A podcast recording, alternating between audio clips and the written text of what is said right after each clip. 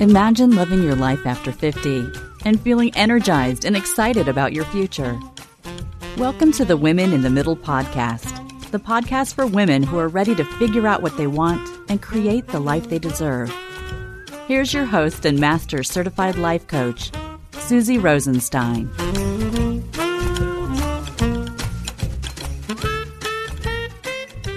Hey there, in today's episode, I'm going to share a fun way to celebrate the new year with your own personal top 10 list. Let's go. Welcome back to the podcast, Women in the Middle, with over a million downloads and counting.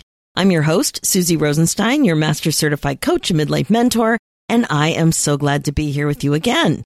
The topic I want to coach you on today is about starting a new midlife tradition for New Year's, one that's meaningful and fun on a couple of levels. Today we're talking about how to create your own personal top 10 list highlighting the top 10 days of your year. But just quick, before we dive into that, I want to mention a few things. I want to make sure you know about the free download that is perfect for you if you're thinking about doing a vision board. So download your free regret proof your vision board worksheet and learn the seven easy steps to make a vision board that really works. Head on over to www.suzyrosenstein.com forward slash regret proof vision and you'll get your copy right away in your email and you'll be ready to go. And one more thing, if you're a midlife entrepreneur who's feeling a little stuck these days, well, maybe a lot stuck, well, you're going to want to stay tuned very closely because I'll be making a huge announcement in a couple of weeks about an opportunity just for you. It will help you share your message in a very good way. Coming soon, and you're going to love it. So make sure you subscribe to this podcast and get on my mailing list so you don't miss a thing. Okay, so here we go with today's show. Today's episode is inspired by a fun and meaningful New Year's tradition and two interesting men, believe it or not. So you may recall virtually meeting the first one way back in episode 78 on a show about traditions and celebrations, and he is my uncle, Bob Schneeweiss. And the second man, well, you're going to know this name, but you probably don't know him personally. it's David Letterman. So let's dig in. I interviewed my uncle who did an amazing job of celebrating life with really fun, sentimental, and meaningful traditions. And like I said, that person was my Uncle Bob. I'll put a link in the show notes to that interview, of course, um, because you're going to want to listen to it. It was terrific. I'd been watching him do this sort of thing for years, and I was really blown away by it. He would celebrate little things like playing backgammon with his wife, who was my aunt, and keeping track of the winners of significant games on a Friendly's Fribble Cup. if you don't know what Friendly's is, it was an ice cream place on the East Coast, and they had a drink called Fribble, and they kept the cup and they made labels, and it was always alive and well on the top of the fridge and it was a big deal. It was so fun to watch. He would also celebrate bigger things like the 50th anniversary of his graduation from the University of Miami. And he would celebrate with all kinds of stuff. All this university stuff. It was around the house for a week, like, you know, little pom poms and stuff. And he even dug out his senior ring and wore that too. But the one thing I watched him do for many years is the thing I want to share with you today. It's about making your personal top 10 list as part of your New Year's tradition. And it's not just any old list. It's inspired by David Letterman. This list has personal significance because it's about your top 10 days of the year. Now, this idea has a hidden surprise to it, and I'll share that in a few minutes. So as great as you can already tell that the top 10 day thing is, it's even better. It's a terrific way to close out the year and get ready for the new year. Okay, so here's how this idea works. I've broken it down into six simple steps. Step number one is to identify your top days of the year. So go back and think about the year. Look at your calendar. Think about where you went, what you did, who you saw. Think about different parts of your life too. Your family, your friends, your work, your play, your projects, all the things. So start making this list, but don't vet the list just yet. This step is about the top days. So don't worry about how many of them you have and don't worry about which ones were the best. I just want you to, you know, really think carefully and go through this however you think will really help you remember the good ones and write them down. Just get all the remarkable days for whatever reason, because it's personal after all. Get all of the good ones on the list. So you might want to start by going month by month. After you do that, you may want to think about seasons or events or vacations or projects just to help you jog your memory. If you keep a journal, even better, or a detailed calendar, that's the best. Whatever works for you, make the list. Okay, step number two is to identify the people who were involved in these top days. So just go back to your list and add the names next to each top day. Now, there's a really important reason for this, which we'll get to in a couple of minutes. Uh, but it is super fun to think about all of these people being part of your life like this. It's just such a fun way to remember the year. Now, step number three is to take a close look at your list and think about why you chose these specific days. Now, this is a fun little step because you're likely to smile the whole time and you'll start to see patterns. You'll start to see what you really love, what you really love to do, what you really love to experience, and you'll gain insight into what you really cherish. Now, I know you probably have an urge to skip this step, but I really want to encourage you to just take a couple of minutes and notice something deeper about why you picked it.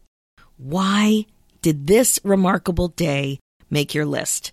Now, this information will also be super useful for you next year. And I'll tell you again, I'll tell you more about that in a couple of minutes. Step number four is to narrow down your list to the top 10 days. So now that you've really taken a look at some of the highlights for you in the last year, go ahead and whittle the list down and have your David Letterman moment. now, it's really interesting to note that my uncle never did top 10 in terms of, you know, getting down to the number one top day. And he also didn't ever publish his list. He liked to keep that to himself. But you can do whatever you want. I just wanted to share it because it was his idea. So I just want to share how he did it. Okay, now you might think you're done, but wait, there's more. Step number five is to contact those people who were involved in one of your top days and express gratitude. Now, how fun is this? You don't even have to be specific. You can just reach out and tell them generally that they were involved in one of your remarkable days of the year. Or if you want, you could take the opportunity to be more personal. It's totally up to you. Wait until you see the reaction you get from this. It is so great. So there you go, the first five steps to the top 10 days of the year exercise. But you may also remember that I said that there were six steps. The sixth step is about what you can do to make more top days in the future. Step number six is about how to amplify your experience when you feel a top 10 day coming on. So here's the thing. Sometimes you can actually sense a top 10 day coming on. You can feel it, especially when you know how to think about it. And that's the point of talking about it now as a reminder that the way you show up in the moment can really affect your experience. So if you sense that something amazing is happening or about to happen, you can actually lean into it more. You can actively amplify its power. The way you think, the way you relax, the way you engage, the way you're aware, the way you smile, the way you're present. And you know, when this happened to me, it didn't happen to me until I spoke to my uncle about it. So when I interviewed him on the podcast originally, he explained this, and I was fascinated by it. And then a few months after that interview, it happened. I happened to be on a whale watch, and you're thinking, but Suzy, if you're in a whale watch, you're probably going to have a top 10 day. and for me, that's true. But it felt different. And all I can tell you is it was kind of like a slow motion sizzle. It had energy because I was made aware that amplification was even a possibility. Like that idea was completely new to me. And I was really present. And it just occurred to me with that sizzle that there was like energy to it, energy to the awareness. It's hard to explain. But I was like, oh my God, this is going to be a top 10 day. And I have the ability, I have the power to focus on it, to make it bigger, to amplify it. And I did. I just kind of relaxed into it. I smiled more. I was much more observant about what was going on. It was amazing. And I also um, am going to make a reference to this in the show notes because I did do an episode about uh, talking about how to amplify. Um, but anyway, in the nutshell, that's what happened to me. There was kind of an energetic sizzle to the awareness and then some glee. Like I felt tingly with excitement that I knew I had the power to amplify it. So I really want to leave you with that. So remember, this amplification can come from lots of different ways. The way you think, the way you're aware, the way you smile, the way you're present and in the moment, the way you relax, the way you engage, and so on. And these are the types of ways that you can amplify your experience, whatever it is, and be intentional about making it even more memorable and amazing. So there you have it. Six steps to identify and enjoy your top days of the year more and more. This whole top 10 day thing is an amazing way to celebrate joy on purpose. This is the kind of tradition that I can really get behind. You know, for New Year's, I don't want to go out. I don't want to find parking. I don't want to get dressed up. I don't want to deal with crowds. I don't want to stay up late. I love the idea of having something memorable and meaningful to do in my house. Or you could do it with a group, like if you had a dinner party or something. It doesn't need to be uh, something you do alone, but you may want to do something alone. Actually, I do it at my desk because I want to look at my Google Calendar and then I want to give myself some time to really think about the year because not everything gets written down in a calendar. And I don't have a journal like that, but if you do, it'll really help. Anyway, I think this is an amazing tradition for New Year's, and I wonder what you think. I hope you like it. I hope it inspires you. And you know what? If you are inspired, I would love to hear about it. Just reach out and let me know. Let me know about one of your top 10 days. Let me know if you were inspired about amplification. I, I really think there's so much to this idea, and I can't wait to hear from you. Okay, that's it for this episode. As you know, my focus as your midlife coach is to help you get unstuck, clear, and excited about your life again.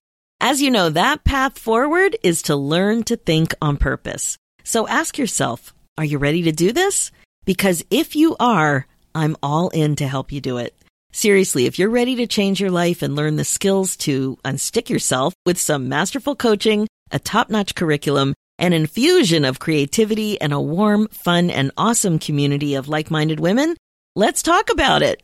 I would love to be able to help you get unstuck and happier and more fulfilled than ever before. So go ahead and book your momentum call at www.womeninthemiddleacademy.com.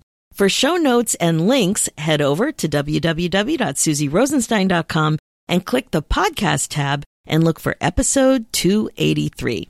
Thanks so much for listening. It's time for you to put yourself first, one thought at a time. I'm Suzy Rosenstein, and I'll talk to you next week.